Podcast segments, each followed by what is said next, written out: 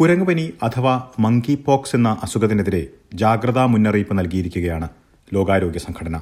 ഓസ്ട്രേലിയയിൽ കുറഞ്ഞത് ആറ് പേരിൽ കുരങ്ങുപനി സ്ഥിരീകരിച്ചിട്ടുണ്ട്. ഈ രോഗത്തിന്റെ ലക്ഷണങ്ങൾ എന്താണ്? രോഗം ബാധിച്ചു കഴിഞ്ഞാൽ എന്താണ് ചെയ്യേണ്ടത്? ഇക്കാര്യങ്ങൾ വിശദീകരിക്കുകയാണ് സിഡ്നിയിൽ ഓബേൺ ആശുപത്രിയിൽ ജനറൽ ഫിസിഷ്യനും നെഫ്രോളജിസ്റ്റുമായ doctor Shaheer Ahmed. S B S Malayalam പോഡ്കാസ്റ്റുമായി Delys Paul. നമസ്കാരം doctor Shaheer Ahmed S B S radio മലയാളത്തിലേക്ക് സ്വാഗതം. നമസ്കാരം Delys doctor Shaheer monkeypox അഥവാ കുരങ്ങുപനി ഓസ്ട്രേലിയയിൽ കുറഞ്ഞത് അഞ്ചു പേരിലെങ്കിലും ഇതുവരെ സ്ഥിരീകരിച്ചതായിട്ടാണല്ലോ റിപ്പോർട്ടുകൾ. ലോകത്തിന്റെ പല ഭാഗങ്ങളിലും പല കേസുകളും റിപ്പോർട്ട് ചെയ്യുന്നുണ്ട്. എത്രമാത്രം ഗുരുതരമായിട്ടുള്ള ഒരു അസുഖമാണിത്?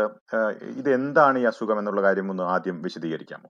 കുരങ്ങുപനി എന്ന് പറഞ്ഞു കഴിഞ്ഞാൽ ഏകദേശം നമ്മുടെ ചിക്കൻ പോക്സിന്റെ ഒരു മുതിർന്ന രൂപം എന്ന് വേണമെങ്കിൽ പറയാം. കുറച്ചുകൂടി കടുത്ത രൂപം. ചിക്കൻ പോക്സിന്റെ എന്ന് പറയുമ്പോൾ എല്ലാവർക്കും പെട്ടെന്ന് മനസ്സിലാവും. ചെറിയ വെള്ളപ്പൊക്കള പോലെ വന്ന് ഒരു ഒന്ന് രണ്ടാഴ്ച കൊണ്ട് മാറിപ്പോകുന്ന നാട്ടിലൊക്കെ സ്ഥിരമായിട്ട് എല്ലാവർക്കും അറിയുന്ന അസുഖമാണ് അത് അത്രയും പെട്ടെന്ന് പകരുന്നതാണെന്ന് അറിയാം കോണ്ടാക്ട് ഉണ്ടായാൽ തന്നെ. അത് താനെ മാറിപ്പോയാണ് പതിവ്. വളരെ കുറച്ച് പേർക്ക് അത് ലങ്സിനെയും ബ്രെയിനെയും ഒക്കെ ബാധിക്കാൻ സാധ്യതയുള്ളപ്പോൾ ഉണ്ട്. അപ്പൊ ഈ മങ്കി പോക്സ് എന്ന് പറഞ്ഞു കഴിഞ്ഞാൽ ഏകദേശം അതേപോലെ തന്നെയാണെങ്കിൽ കുറച്ചും കൂടി ഗുരുതരമായിട്ടുള്ള ലക്ഷണങ്ങളായിരിക്കും.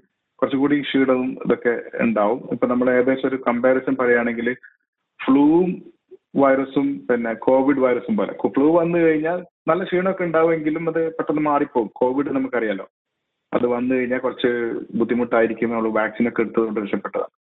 അപ്പൊ ചിക്കൻ ബോക്സിന്റെ കുറച്ചുകൂടി കടുത്ത കുറച്ചുകൂടി കൂടുതൽ നിലനിൽക്കുന്ന ഒരു രോഗം എന്ന് വേണമെങ്കിൽ പറയാം. പനി ആദ്യമായിട്ടുണ്ടാകുന്ന പനി ശക്തമായ മേലുവേദന പിന്നെ ഈ കയല വീക്കം ലിംഫഡിനോപ്പതി എന്ന് പറയും. നമ്മളെ കഴുത്ത് തൊണ്ടയുടെയും കഴുത്തിന്റെ സൈഡിലും ഈ ലിംഫ് നോട്ട്സ് ലിംഫ് ഗ്ലാൻസ് വളരെ വളരെ വരുന്നതിനാണ് കയലവീക്കം എന്ന് പറയുന്നത്. അപ്പൊ ഇത് വന്നിട്ട് ഒരു മൂന്നോ നാലോ ദിവസം അല്ലെങ്കിൽ അഞ്ച് ദിവസത്തിന്റെ ഉള്ളിൽ പിന്നെ ഈ റാഷ് വരും. ഈ റാഷ് വന്നു കഴിഞ്ഞാൽ സാധാരണ ചിക്കൻ ബോക്സിന്റെ ചെറിയ ചെറിയ വെള്ളത്തിന്റെ പൊക്കള പോലെയാണ് വരുന്നത്.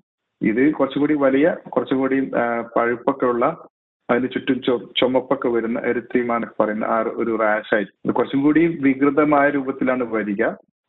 നല്ല വേദനയും ചൊറിച്ചൊക്കെ ഉണ്ടാവും. പിന്നെ അത് മൊത്തം മാറി വരാൻ ഒരു ഏകദേശം നാലാഴ്ച പിടിക്കും. ഏത് ഏതാണ് ഇതൊരു ബാക്ടീരിയ ആണോ വൈറസ് ആണോ അക്കാര്യങ്ങളൊന്ന് വിശദീകരിക്കാം എങ്ങനെയാണ് ഇത് രോഗം വരുന്നതും അത് പടരുന്നതും? വളരെ ചുരുക്കി പറയുകയാണെങ്കിൽ നമുക്ക് പണ്ടറിയാം സ്മോൾ പോക്സ് എന്ന് പറഞ്ഞ ഒരു വൈറസ് ഉണ്ടായിരുന്നു. അത് കുറെ ആൾക്കാരുടെ നമുക്ക് അന്ന് ഇതിനെപ്പറ്റി അറിയാത്ത കുറെ പേര് അത് വന്ന് മരിച്ചിട്ടുണ്ടായിരുന്നു. എഡ്വേർഡ് ജെന്നർ എന്ന് പറഞ്ഞ ആൾ ഇതിനെക്കുറിച്ച് വൈറസ് ആണോ ബാക്ടീരിയ എന്നോ ഒന്നൊന്നും അറിയാതെ പാൽ കറക്കുന്ന സ്ത്രീകളിൽ ഈ വസൂരി വന്നിട്ട് ബാധിക്കുന്നില്ല എന്ന് മനസ്സിലാക്കി. അതിനെപ്പറ്റി പഠിച്ചപ്പോൾ അവർക്ക് കൗ പോക്സ് എന്ന് വെച്ചാൽ പശുപ്പനി വരുമായിരുന്നു കയ്യിലൊക്കെ ഈ പാൽ കറക്കുന്നവർക്ക് വരുന്നതായിരുന്നു അത്. കൗപോക്സ് വന്നവരുടെ ശരീരത്തിൽ ദ്രാവകം എടുത്തിട്ട് ഈ എഡ്വേർഡ് ജെന്നർ എന്ന് പറഞ്ഞ ആൾ ഒരു ചെറിയ കുട്ടിക്ക് അത് കൊടുത്തിട്ട് ഈ കുട്ടിക്ക് പിന്നെ എത്ര എത്ര തവണ വസൂരിക്ക് അല്ല രോഗത്തിന് ഫേസ് ചെയ്തിട്ടും കുട്ടിക്ക് ഈ ഇൻഫെക്ഷൻ വന്നില്ല എന്ന് കണ്ടുപിടിച്ച ആളാണ് എഡ്വേർഡ് ജെന്നർ അതിനുശേഷം ചുരുക്കി പറഞ്ഞാൽ ഇത് കുറെ ആൾക്കാരുടെ ജീവൻ എടുക്കുകയും വളരെ മാരകമായ രോഗമായി മാറുകയും ആൾക്കാർക്ക് ഇതിനെക്കുറിച്ച് എങ്ങനെയാണ് പഠനം അറിയാതെ ഉണ്ടാവുകയും ചെയ്തു. ഇതിന് വാക്സിൻ റെഡിയായി. വാക്സിൻ റെഡിയായി ഏകദേശം ആയിരത്തി തൊള്ളായിരത്തി അറുപത്തെട്ടിലാണെന്ന് തോന്നുന്നു ലോകം സ്മോൾ പോക്സ് വിമുക്തമായി എന്ന് കണ്ടുപിടിച്ചത്. അപ്പോൾ സ്മോൾ പോക്സിന്റെ വൈറസിന്റെ കുടുംബവും അതിനെതിരായിട്ടുള്ള വാക്സിന്റെ കുടുംബവും വാരിയോള വൈറസ് എന്ന് പറയും സ്മോൾ പോക്സിന്റെ വൈറസ്. അതിനെതിരായിട്ടുള്ള വാക്സിന്റെ വൈറസിന്റെ പേര് വാക്സീനിയ വൈറസ് എന്നാണ്. അതേ കുടുംബത്തിലാണ് ഇവർ ഈ സാധനം ഉള്ളത്. അപ്പൊ ഇത് കുരങ്ങുകളിലാണ് ആദ്യമായി കണ്ട് കണ്ട് ആയിരത്തി തൊള്ളായിരത്തി അമ്പതുകളിലാണ് പക്ഷെ ഈ രോഗം കണ്ടുപിടിച്ചത് ആയിരത്തി തൊള്ളായിരത്തി എഴുപതിലാണ് ആദ്യമായിട്ട്. ആഫ്രിക്കയിലുള്ള ചില രാജ്യങ്ങളിലാണ് ഇത് ആദ്യമായിട്ട് കണ്ടത്. ഇടയ്ക്ക് ഒറ്റക്കും തെറ്റക്കും ഇടയ്ക്ക് കുറച്ചു പേർക്കൊക്കെ ഇങ്ങനെ വരും അതിങ്ങനെ പോകും എന്നുള്ള അവസ്ഥയിലായിരുന്നു. ഓസ്ട്രേലിയയിൽ ഇപ്പോൾ എത്രമാത്രം ഗുരുതരമാകുന്നതായിട്ടാണ് പൊതുവിൽ നമുക്ക് മനസ്സിലാക്കാൻ കഴിയുന്നത്? ഇതിന്റെ ഒരു രോഗലക്ഷണങ്ങൾക്ക് പുറമെ ഇത് പടരുന്ന രീതി ഒന്ന് വിശദീകരിക്കാമോ? നല്ലൊരു ചോദ്യമാണത്. ഇതിന്റെ ശരിക്കുള്ള ഹിസ്റ്ററി പറയുകയാണെങ്കിൽ ആദ്യമായിട്ട് ഓസ്ട്രേലിയ ഇപ്പൊ അഞ്ച് കേസായി ഇന്നലെ ഇന്നലത്തോടുകൂടി. അധികവും എനിക്ക് തോന്നുന്ന അഞ്ചു പേരും യൂറോപ്പിൽ നിന്ന് വന്നവരാണെന്നതാണ് ഇതിന് മെയ് പതിമൂന്നാം തീയതി യു കെ യു കെയിലാണ് ആദ്യമായിട്ട് മൂന്ന് കേസുകൾ ഒരേ വീട്ടിൽ തന്നെ കണ്ടുപിടിച്ചത്. അപ്പൊ അവർ എനിക്ക് തോന്നുന്നത് അവർ വ്യക്തമായിട്ട് മനസ്സിലാക്കാൻ പറ്റാത്തത് അവർ ആഫ്രിക്കയിൽ പോയതാണ്. ഇനി അല്ല ആഫ്രിക്കയിൽ നിന്ന് വന്ന മൃഗങ്ങളുടെ ഒരു മാർക്കറ്റ് ഉണ്ട്. ഈ അണ്ണാർ കണ്ണൻ പോലെയുള്ള ഒരു മൃഗമുണ്ട്. പ്രയറി ഡോഗ്സ് എന്ന് പറയും. അതിന്റെ സെയിലിനാണോ വന്നതെന്ന് അറിയില്ല. അവിടെ വെച്ചിട്ടാണോന്ന് അറിയില്ല. എന്തായാലും അവർ മൂന്ന് പേരെ കണ്ടുപിടിച്ചു. അതിന്റെ രണ്ട് ദിവസത്തിന് ശേഷം പിന്നെ ഒരു നാല് പേർക്കും കൂടി ഈ കുടുംബമായിട്ട് ബന്ധം നാല് പേർക്കും കൂടി നാല് പുരുഷന്മാർ അവർ men who have sex with men എന്ന് പറയുന്നത് ഗേ ആയിട്ടുള്ള ആ നാല് പേര് അവർക്കും ഇത് കൺഫേം ആയി. അതിന്റെ ശേഷം ഇങ്ങനെ ഇതിങ്ങനെ കൂടിക്കൊണ്ടിരിക്കുകയാണ്. പക്ഷെ അങ്ങനെ ഒരു ഭയാനകമായ രീതിയിലല്ല ഇത് പടരുന്നത്. ഇതിപ്പോ ഫ്ലൂ പോലെയോ കോവിഡ് പോലെയോ ഒരാളെ കണ്ടാലോ ഷേക്കാൻഡ് കൊടുത്താലോ തുമ്മിയാലോ പകരുന്നതല്ല. ഒരു വ്യക്തിയുമായി നിരന്തരമായ സമ്പർക്കം മണിക്കൂറുകളോളം രണ്ടോ മൂന്നോ മണിക്കൂറോളം അടുത്തിരുന്ന് കുറെ നേരം സംസാരിച്ച് അവരുടെ ചുമയിൽ നിന്നും ഇതൊക്കെ കുറെ നേരം പടർന്നാൽ മാത്രമേ ഇത് വരുള്ളൂ. അല്ലെങ്കിൽ ഈ വ്യക്തിയുടെ റാഷുകൾ ഉണ്ടല്ലോ ഈ കുമിളകൾ പോലെ വലുതായി വരുന്ന ഇത് പൊട്ടിയിട്ട് അതിന്റെ ദ്രാവകം നമ്മുടെ ശരീരത്തിൽ ഒരു മുറിവുണ്ട് അതിലോട് കൂടി വന്നാൽ മാത്രമേ പകരുള്ളൂ. അല്ലെങ്കിൽ വളരെ ക്ലോസ് ആയിട്ടുള്ള കോണ്ടാക്ട് ഇപ്പൊ ഭാര്യ ഭർത്താക്കന്മാരെ പോലെ അല്ലെങ്കിൽ സഹോദരങ്ങളെ പോലെ ഒരു ടീമിൽ വർക്ക് ചെയ്യുന്നവർ അവർക്ക് ഭയങ്കരമായ ക്ലോസ് കോണ്ടാക്ടിൽ ഒരേ വീട്ടിൽ താമസിക്കുന്നവരാണെങ്കിൽ ഇങ്ങനെ സാധ്യതയുണ്ട്.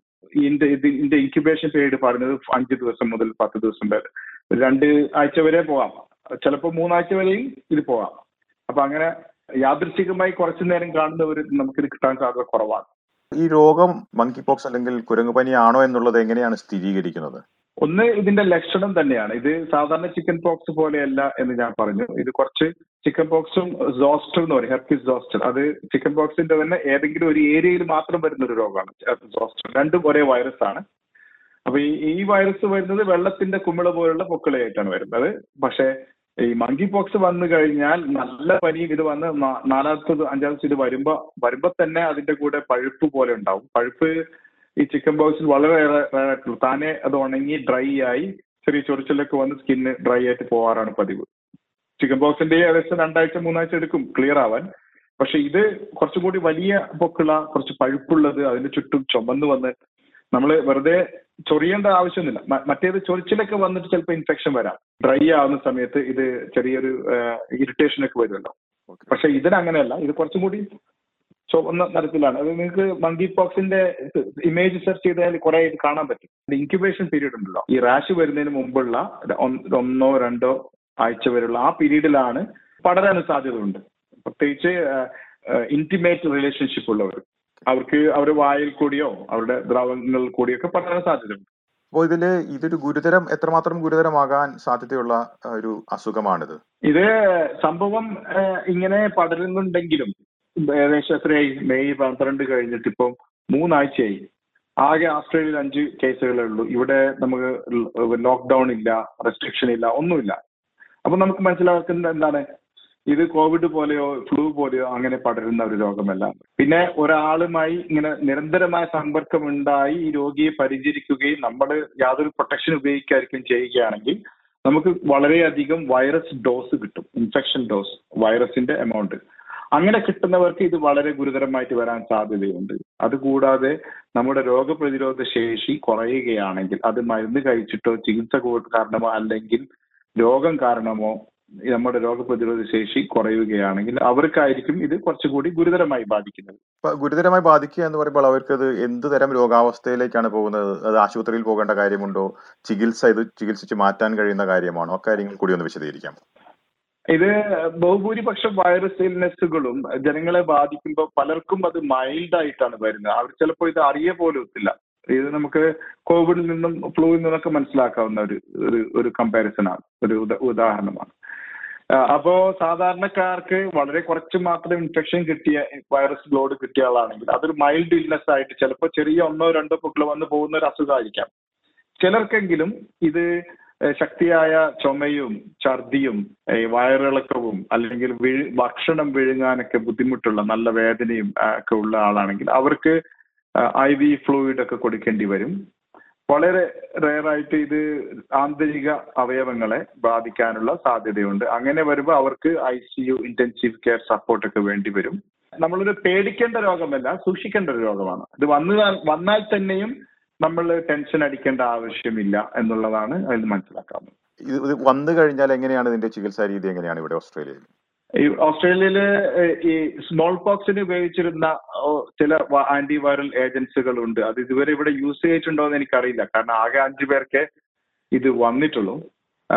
സ്മോൾ പോക്സിന് ഉപയോഗിച്ചിരുന്ന മരുന്നുകൾ ഇതിനു വേണ്ടി റീപർപ്പസ് ചെയ്യാം എന്നുള്ള ഒരു സജഷൻസ് ഉണ്ട്. അങ്ങനെ ഒന്ന് രണ്ട് ആന്റിവൈറൽ മെഡിക്കേഷൻസ് ഉണ്ട്. പക്ഷേ ആർക്കും ഇത് ആവശ്യമായി വരാൻ സാധ്യത കുറവാണ്. പ്രത്യേകിച്ച് രോഗപ്രതിരോധ ശേഷിയോ മറ്റു പ്രശ്നങ്ങളൊന്നും ഇല്ലാത്തവരാണെങ്കിൽ അവർക്ക് സാധാരണ പാരസിറ്റമോളും ഐബുപ്രൂഫൻ പോലുള്ള മരുന്നുകളും ഹോസ്പിറ്റലിൽ അഡ്മിറ്റ് ചെയ്യേണ്ടി വരികയാണെങ്കിൽ ഐ വി ഫ്ലൂയിഡ് ഒക്കെ കൊടുത്തു കഴിഞ്ഞാൽ തന്നെ ജനറൽ സപ്പോർട്ടീവ് കെയർ തന്നെ മാറുന്ന ഒരു രോഗമാണ്.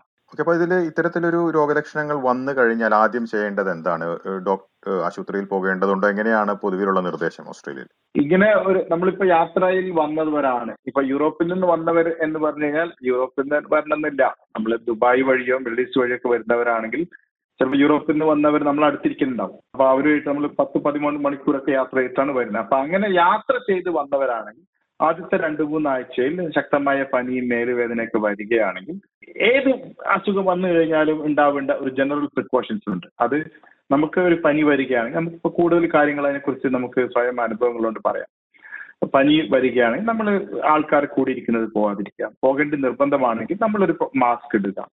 ശരീരം നമ്മൾ എപ്പോഴും എല്ലാ ദിവസവും നമ്മൾ കുളിക്കുമ്പോഴും ഈ കുമ്പിളകൾ പോലെയോ വരുന്നുണ്ടോ നോക്കുക. റാഷസ് അത് വരുന്നുണ്ടെങ്കിൽ നമ്മൾ ഉടനെ ഹെൽത്ത് സർവീസിനെയോ ജി പിയോ വിളിച്ച് പറയേണ്ടതാണ്. അവർ അതിനനുസരിച്ച് ബാക്കിയുള്ള കാര്യങ്ങൾ ചെയ്തു കൊടുക്കും. ധാരാളം ടെസ്റ്റുകളുണ്ട് ഈ ദ്രാവകം പരിശോധിച്ച് എടുത്തിട്ടാണ് പരിശോധിക്കുന്നത്. ജി പിയുടെ അടുത്ത് പോകാൻ പാടില്ല. ഈ അസുഖം വന്നു കഴിഞ്ഞാൽ അവർ വിളിച്ച് ചോദിച്ചിട്ട് പബ്ലിക് ഹെൽത്ത് അല്ലെങ്കിൽ ലോക്കൽ സ്റ്റേറ്റ് ഹെൽത്തിന്റെ അവർ വന്നിട്ടായിരിക്കും മിക്കവാറും ടെസ്റ്റ് ചെയ്യാൻ സാധ്യത വളരെ നന്ദി ഡോക്ടർ ഷഹീർ അഹമ്മദ്. ഈ വിശദാംശങ്ങൾ എസ് ബി എസ് മലയാളത്തിന്റെ ശ്രോതാക്കൾക്കായി പങ്കുവച്ചതിന്. Thank you very much Delys for involve me in this topic ശ്രോതാക്കളുടെ പ്രത്യേക ശ്രദ്ധയ്ക്ക് ഇത് ആരോഗ്യ സംബന്ധമായിട്ടുള്ള ഒരു വിഷയമാണ്. ഈ വിഷയത്തെക്കുറിച്ച് പൊതുവായിട്ടുള്ള നിർദ്ദേശങ്ങളാണ് ഈ അഭിമുഖത്തിൽ അവതരിപ്പിച്ചിരിക്കുന്നത്. സംശയങ്ങളുള്ളവർ ഡോക്ടർമാരെ നേരിൽ ബന്ധപ്പെടേണ്ടതാണ്.